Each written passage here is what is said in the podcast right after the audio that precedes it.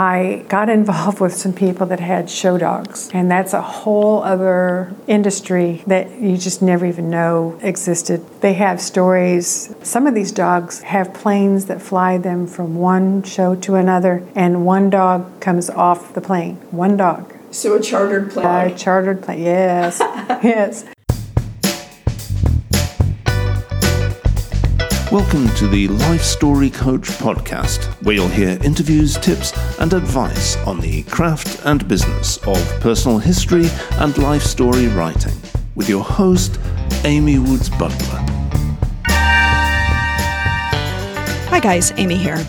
In the last episode, and that would have been episode 26, Janet Kirkman was our guest, and she talked to us about all kinds of things having to do with her life story writing business. So everything from writing regular life stories to working on projects for people who want to self-publish and who then went on to self-publish. They wanted to get their book out in the wider world. She's taught memoir writing classes using the guided autobiography method. And she talked a little bit about creating legacy letters, something that she learned to do with Barry Baines. Well, we had so much good information that I decided to split the interview up into two. And today what we're going to hear Janet talk about are a few niche markets that she's had some success in. One of those is writing pet stories. And it sounds a little funny, but think about all of the pet owners that you know, and you may be one yourself.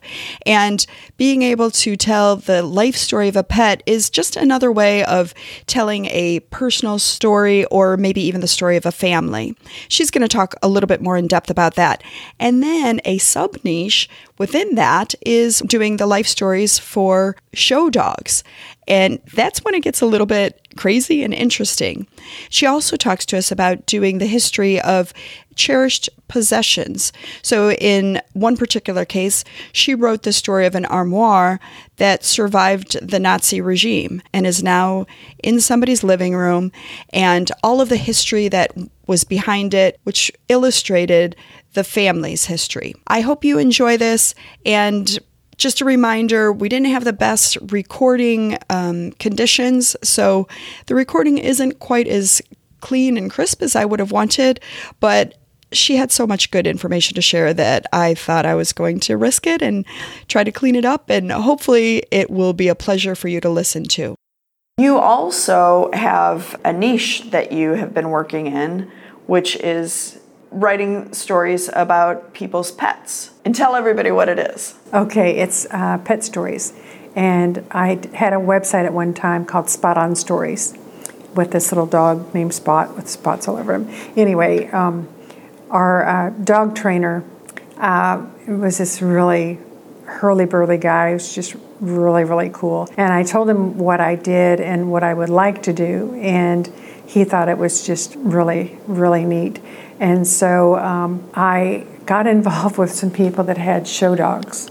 And that's a whole other industry that you just never even know existed. People with show dogs are a whole different animal, so to speak. A different breed altogether. Yes, a different breed. There you go. And so they have stories. One of my favorite projects was this gentleman who had actually quit his job to go around the country and show their dog. And he was the dog owner, not the dog trainer? Well, or yeah, he was both. The dog trainer. They hire, I mean, owner, they hire a trainer. So that's a whole other. And then his wife would fly in on the weekends to the dog shows. So that gives you an idea of what that's like. And some of these dogs actually have planes that fly them from one show to another, and one dog comes off the plane. One dog. So a chartered plane for a dog. A chartered plane, yes. Yes. But since then, I've done projects for just regular old dogs, if there is such a thing. I mean, it's just amazing what these animals tell us. It's just amazing. What do you mean? Well, one of them was a friend's dog, and he just taught her so much. She was going through this really difficult time in her life, a divorce, and this dog was just there for her, you know, the whole time, and it was just an incredible story. I just got so much out of it, and she still talks about it. That was probably 5 years ago. She still talks about the book project. Oh, yes.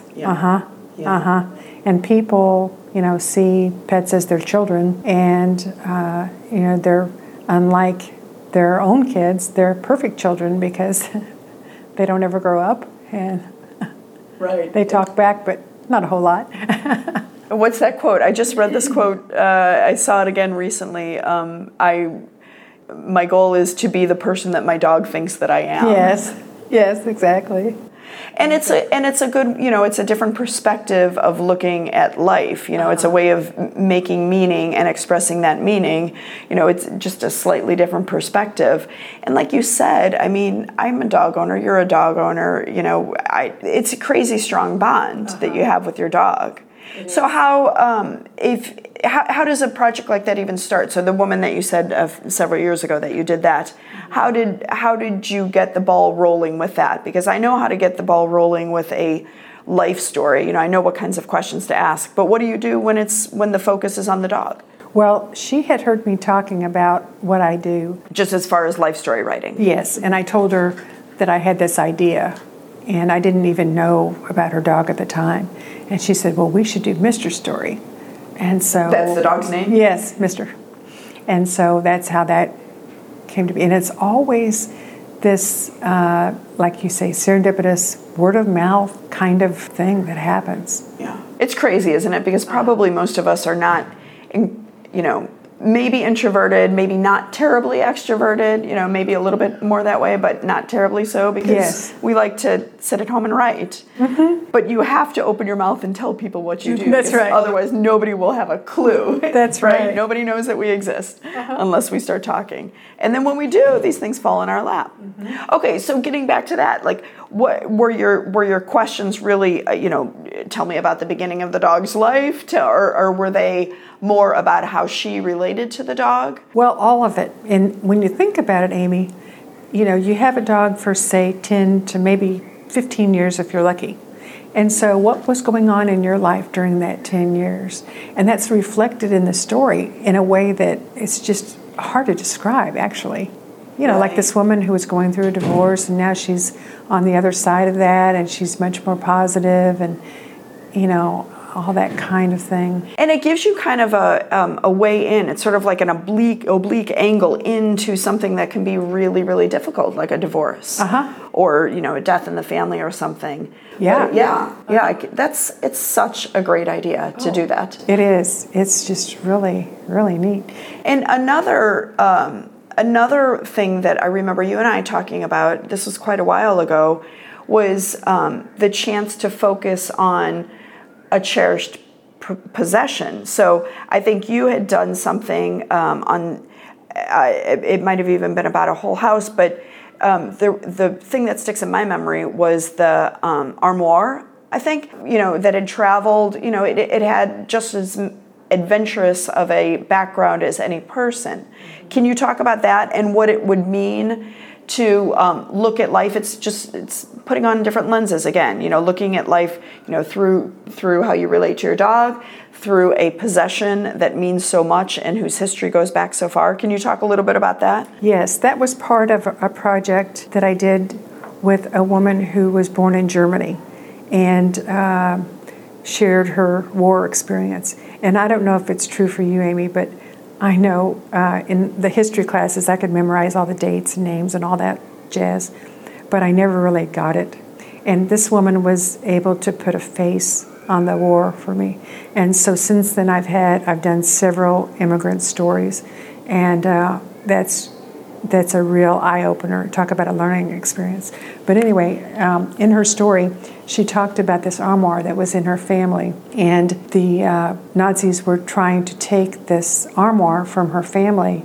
And her mother, I cannot believe her mother did this, but she just practically, put herself in a really bad situation to try to keep that in their family.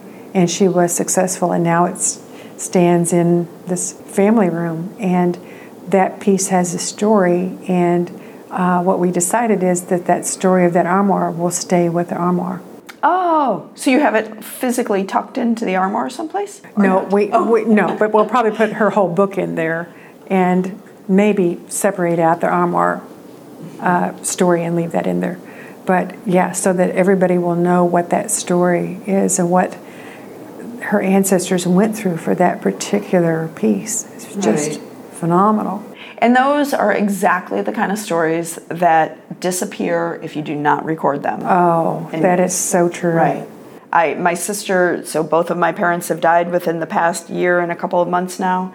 And aside from grieving that, there's all of the stuff that my sister and I now and my brother-in-law that we have to dispose of. And my sister just sent me a picture. The estate sale lady had come in this week and was starting to price everything out. And she had some tables set up with all kinds of china and glassware. And, you know, seeing this picture with these price tags of, you know, a quarter or, you know, $2 for a set of something, it was very sad because it's their whole life. You know, obviously their life does not, you know, does not reside in these possessions, but those were the glasses that we were drinking out of at Thanksgiving. Those were the, you know, the plates that we were eating off of at birthday celebrations. And to see what happens after it's been divorced from the family, the family meals. You know, in this case, it's just the family meals. It's not worth that much, but for the things that are really special, we don't actually have to have the items themselves. That's right. We can have the stories that were attached to those items, and even photos. And I know, you know, some people have, you know, they'll do life story projects that are nothing but photos with really long, detailed captions. So it's more, you know, each chapter maybe or section is about a certain thing or a collection of things. And then the storyteller tells the stories about those things. And like you said, you attach those to certain periods of your life. Yes. Another idea for people is sharing the recipes that are handed down. You mentioned Thanksgiving; that kind of triggered that memory. I've taught classes on that topic as well, and that's really interesting. Whether or not you're a cook, you remember probably your favorite foods that your grandmother made, or whatever.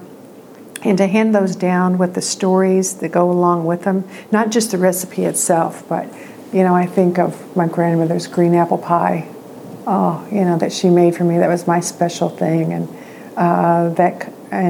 so when people sit around sharing that, questions like when you go to a friend's house for like a potluck kind of dinner, what do people always want you to bring? Oh, good question. Yeah, so what's your signature dish? You know, what are you noted for? Well, chances are that's something that you've served your own family, that your own family really likes, that they request that you make over and over. So it's kind of like, it ends up being like comfort food, that kind of thing. And so these days when everything is just so instantaneous, you know, I can think back to helping my grandmother cut the dough for pasta on this formica table that she had, gray formica table with chrome legs. I remember it like it was yesterday, you know? Right. And so, you know, I won't be making pasta anytime soon, but that memory. Well, and I think you're hitting on something really important too when we're going and we're interviewing our clients or the storytellers, you know, to be able to ask questions like that's a brilliant question, you know. Maybe about a parent or an aunt, like what was their signature dish? What did they bring? Or what did you help any of these relatives cook? Because that's tapping into the senses, yes. You know, and we all know that just binds so tightly in our memory. You know, when you can feel it and you can taste it and you can smell it in your memory, it evokes something so strong. And then that can lead to other things, you know, you know, what kind of relationship did you have with your grandmother? You know, what kind of relationship did your parents have with your grandmother? So, yeah, I think that's a smart thing a smart way to guide in a storyteller is with those kinds of questions. I think so. That sensory awareness is a really powerful kind of thing. You know, in writing classes, if you have someone describe a sky, for example. And if you look at what you're drawn to reading yourself, if you look for certain passages, let's say the sky, for example, you know, some of them will just jump out at you. You know, and they go on and on and on about the sky, you know. And so it just makes you hyper aware of some of those kinds of things. The other thing that you mentioned is smell. One of my strongest memories is that my grandmother hung things out to dry in the sun. Oh, and there's nothing better the smell, there's nothing better in the world than having air dried, you know, out in the backyard, dried like sheets, yes, and pillowcases. Oh, yep, my mother used to do the same thing, yes. Just occasionally, and it was almost like a treat. Yeah, like we know it's going to smell really good. It'll be a little stiff when you put your head down on it, but it's going to smell. It's going to smell wonderful. Great. Yeah. So those comfort memories and sensory things are just so fun to remember, and just a way to elicit other memories, like you mentioned. Right. Instead of just asking about the events. Sure. Right. All right. Well, I think we're about running out of time here. For people who want to get in touch with you, how do they find you? The best thing would probably be to send me an email. Okay. And it's Janet Kirkman, 1600 at gmail.com. Okay, and I will put that link into the show notes. Sure. I think it's very interesting that you have been doing this for how many years? 15 years. And several years ago, you came to me asking about maybe having a website. You haven't really actually needed it, have you? No, I haven't. I mean, how many industries can you say that about? That I know. It's pretty remarkable. It is. And I got all wrapped up in that website for the pet deal. And then I found that I didn't really need that either. So you let that go. You've since let that go. I let that go. But like I say, it's all been word of mouth and, right, you know. Right. Well, I still do recommend, if somebody's just getting into this, to have a website. Yes. But it goes to show that you can start with really nothing other than, you know, something to do a word processing on. Yes. And to record their voice with. I think so. And I think younger people especially depend on a website. Mm-hmm. You're talking about the clients or to market themselves, the professionals? Clients, mm-hmm, when they're looking for somebody. So it's a credibility thing, right, and I agree. It's important to have a presence, whatever that means. And yet you've had a whole career doing this without one, so... Well... Take it for what it's worth, right? Yeah, exactly. Exactly. Well, thank you for joining us. Thank you. It was great, Amy. It was a pleasure talking to you. Well, it's always fun to talk to you. Yes, and I'm sure we'll be getting together for coffee soon. Okay. Sounds great. Thank you. Okay. Bye. Bye. And that does it for our interview with Janet Kirkman. If you'd like a transcript of the interview, head over to thelifestorycoach.com and look for episode 27. And if you want a transcript of the first part of the interview with Janet, look for episode 26. I'll have both of those as downloadable PDFs. You know, I know some people prefer to read rather than listen. Although I guess if you got to this point, you probably have listened. Anyhow, I hope that you've enjoyed this, and I hope it's given you some good ideas that you can take back into your business and help it grow and possibly find some new markets that you can market to and work within. If you like the show, please help other people find us by leaving us a review on iTunes. Until next time, go out and save someone's story.